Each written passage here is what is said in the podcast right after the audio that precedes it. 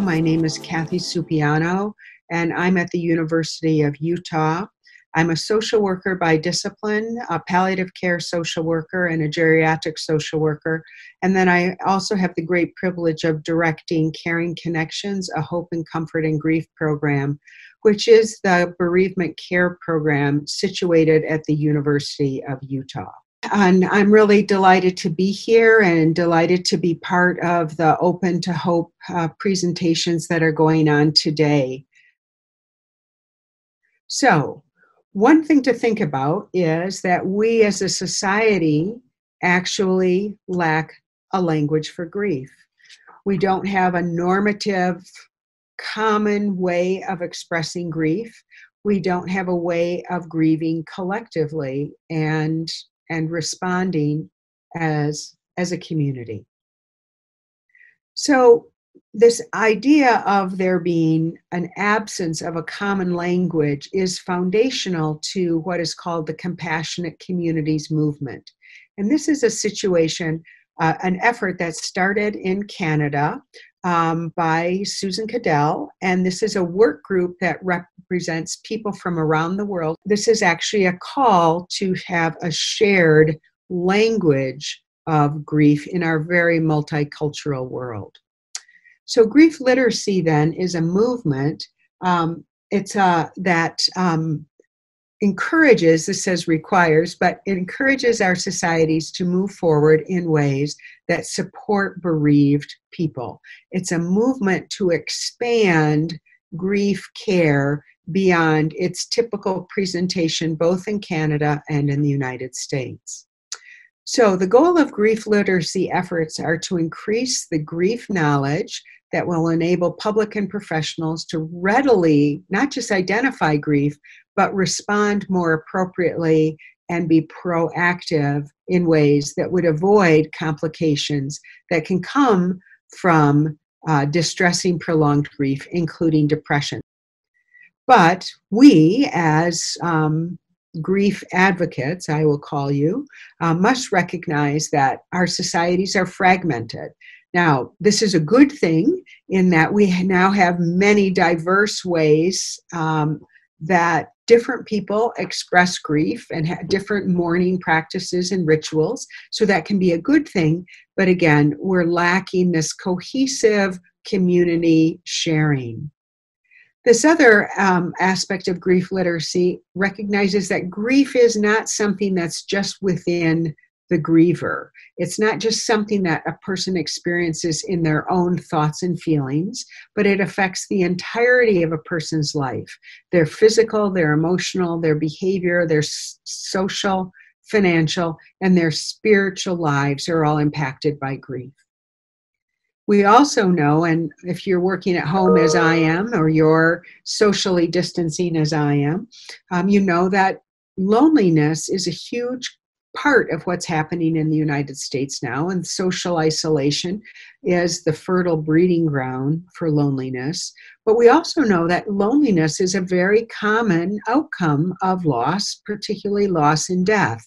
And of course, the person is very, very lonely for the person who died in most circumstances, but every grieving person will tell someone who's helping them that after a while, when the flowers die and the casseroles stop coming, one of the hardest parts of grief is that everyone else's life keeps going and their life seems suspended in time with this yawning yearning that just fills their heart with sorrow. Again, a very normal part to loss.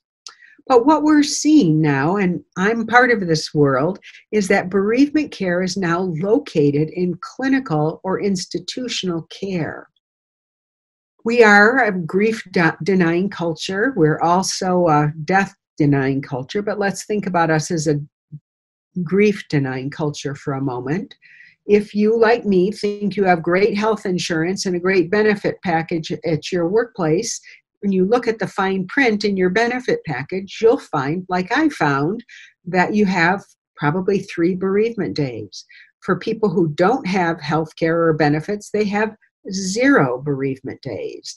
And most of us live in a world where a boss expects us to get back to work and be able to function just as we would before this person died. I myself have cared for many people who were under threat of being fired if they didn't um, perform well at work. I cared for one woman who was a receptionist in a large office building and came to work two days after her son died by suicide and was told by her boss if I catch you crying in the lobby one more time, you're going to be fired.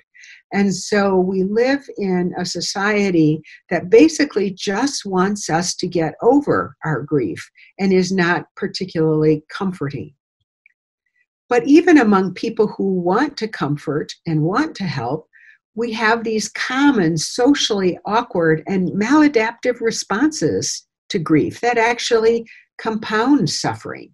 So when a person loses a parent who dies in a nursing home and a well-meaning person says, "Well, you must be so happy that your father is out of his misery," that can be very wounding. When someone says to a grieving parent, God needed that little angel more than you do, that can be extremely wounding, apart from the person's probably well intended desire to bring comfort. So, friends, colleagues, and health professionals also just kind of disappear. They lack compassion, they're often insensitive, and they offer these platitudes, not so much because they're unkind, but because we lack a language in how to comfort people and bring them comfort. So, what is the current state of grief care in the United States and Canada and around the world? First, in palliative care and hospice care and bereavement care, usually that care is only offered to families that have been served by that agency. Uh, we know many wonderful hospices in rural communities that take in anyone who's grieving, but many times the family that feels who might have lost someone in a car accident doesn't feel like they fit in bereavement care settings where others have died of cancer or they were supported through hospice care. But to this day, almost all bereavement care is offered through structured, formalized institutions. And it's provided typically only by mental health professionals. So, access to grief care is limited outside of the healthcare system. Um, our program is one of the few freestanding programs in the United States, though we are closely affiliated with our academic health system. We are able to care for anyone who needs our services. And the reality of bereavement care is that it usually doesn't start until the death. Um, hospice is a bridge to this, palliative care is a bridge to hospice, is a bridge to good bereavement care but we don't have any way of preparing people for deaths that have a much more compressed trajectory than cancer death or dementia care death.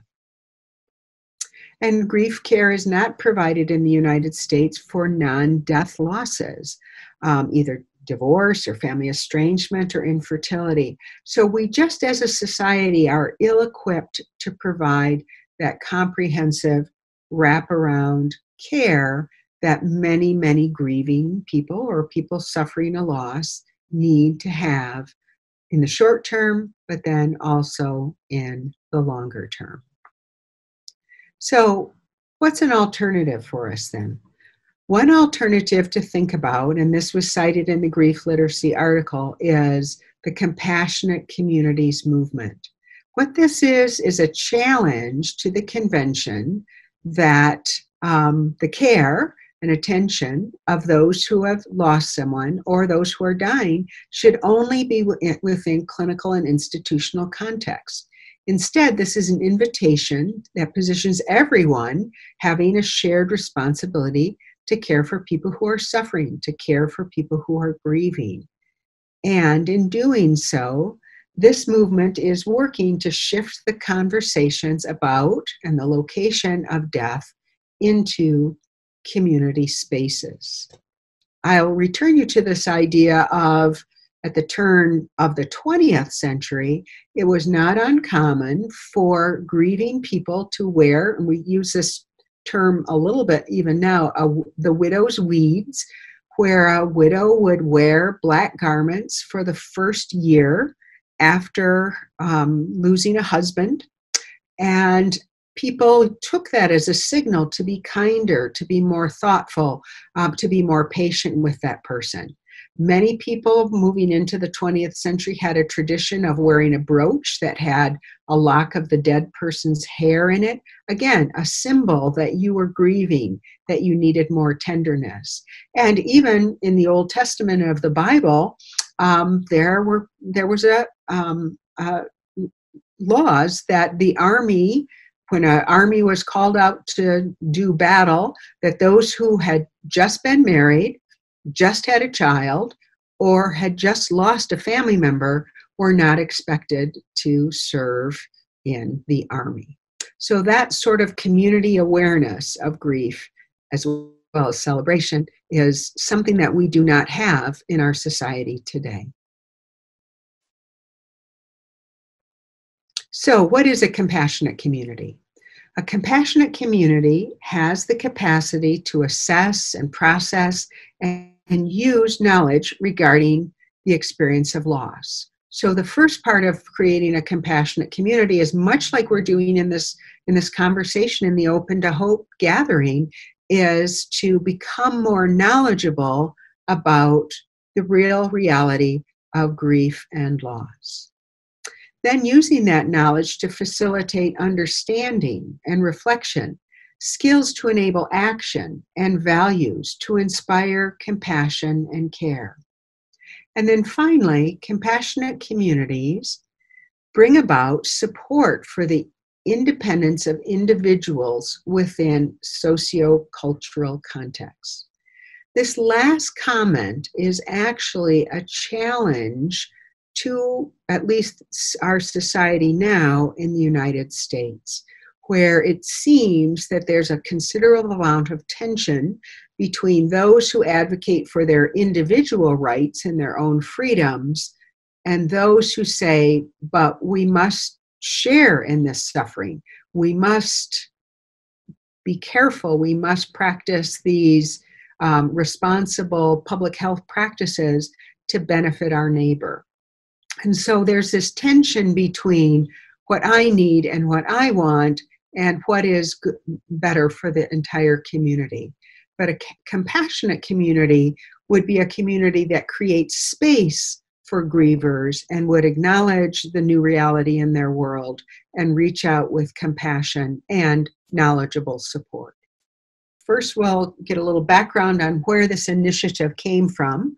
This call for the national strategy for grief, not just in the time of the pandemic, but going forward. This national strategy model first developed in Canada. So um, maybe mm, two months ahead of our efforts here in the United States, the Canadian Virtual Hospice formed a collaborative partnership with other Canadian organizations to create the Canadian Grief Alliance. This is a group of organizations dedicated to creating a nationwide response to the grief and bereavement needs of Canadians in light of the thousands of deaths from COVID 19. This alliance came together and created this plan to address uh, the multitude of long term needs that are considered most important as um, COVID developed and continues, and how it impacts individuals, families, and whole communities. And let me give you just a little update on where um, this uh, stands at the moment.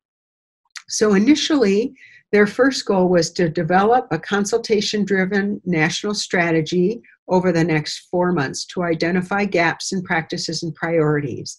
And this, in this period of time, the Virtual Hospice of Canada reached out to uh, an organization that I'm involved in, the Social Work Hospice and Palliative Network, and, and reached out to us to be a partner organization.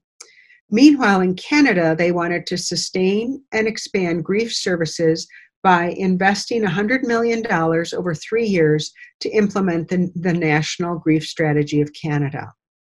They then launched the National Public Awareness Campaign to in- increase Canadians' understanding of grief, to provide guidance and coping strategies, and to build the capacity of individuals and communities to support grieving individuals and families.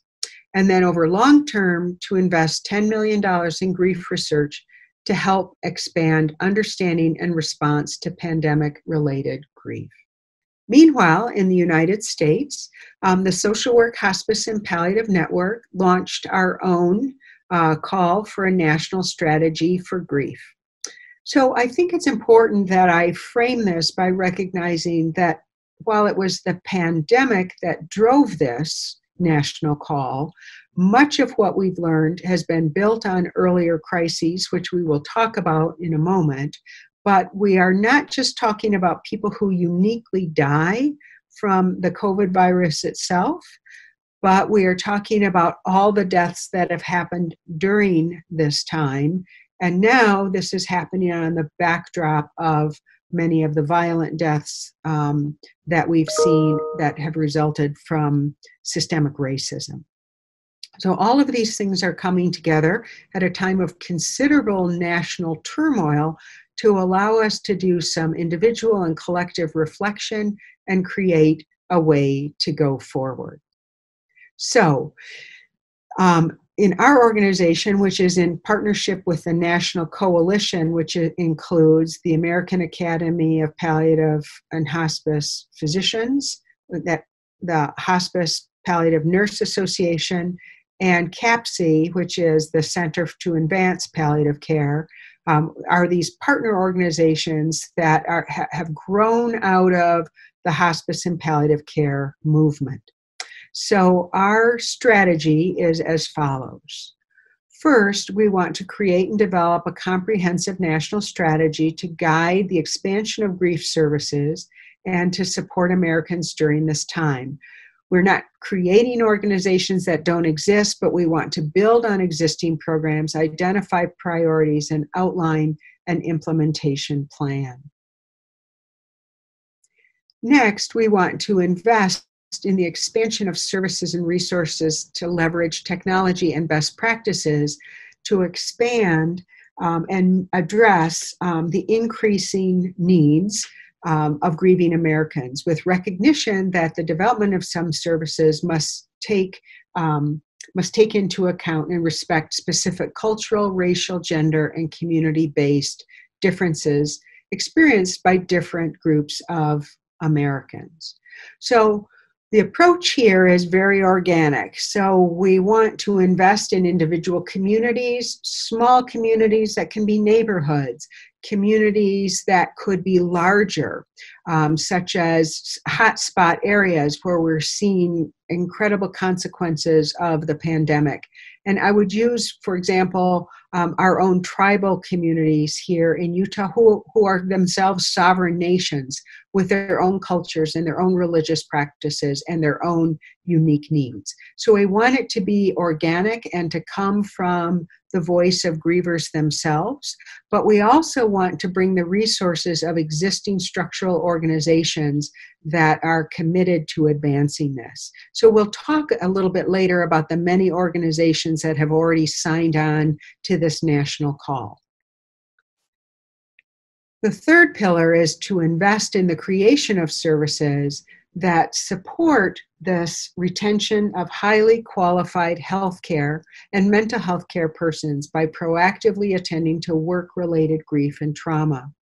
And so you saw our, our effort earlier to acknowledge the immediate, um, but as well as the long lasting impact that we are expecting to see first in our frontline healthcare workers who have responded in the hospital setting, the ICUs, the emergency departments, and the COVID isolating areas of hospices our hospitals now. Our next wave is the trauma that we're seeing in our nursing home professional population, the nurses, the nurse aides, and then the direct care workers working in long-term care settings, including nursing homes, home health and assisted living settings. And then that that third wave is going to be the mental health care professionals that are um, going to be addressing all this trauma while experiencing trauma themselves. Next is to promote awareness and education by accessing services, resources, promoting grief literacy, and efforts to build resilience going forward.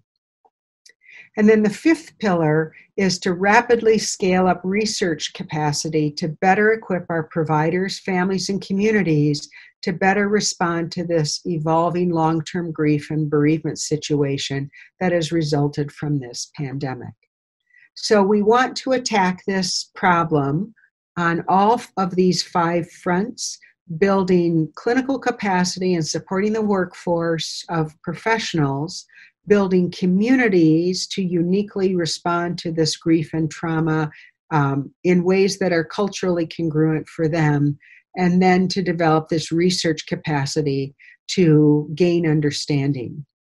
Um, you know, if you're a grief uh, professional as I am, um, or you're a palliative care professional as I am, it feels like you're always on the front line of bad news. And I do think we are on the front line of bad news um, whether there's a vaccine or not, um, it is going to take a considerable amount of time and effort to scale availability of that vaccine up uh, in the United States and, and around the world. This is not a problem that's going to go away quickly.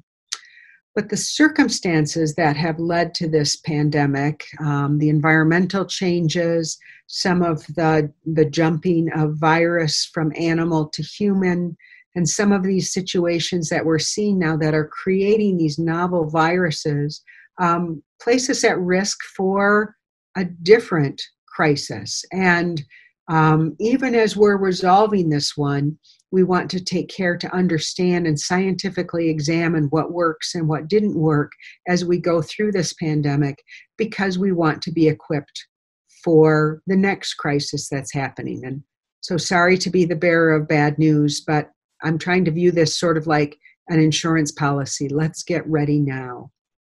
And then, uh, what a terrible situation here pregnancy and stillbirth deaths impacted by COVID.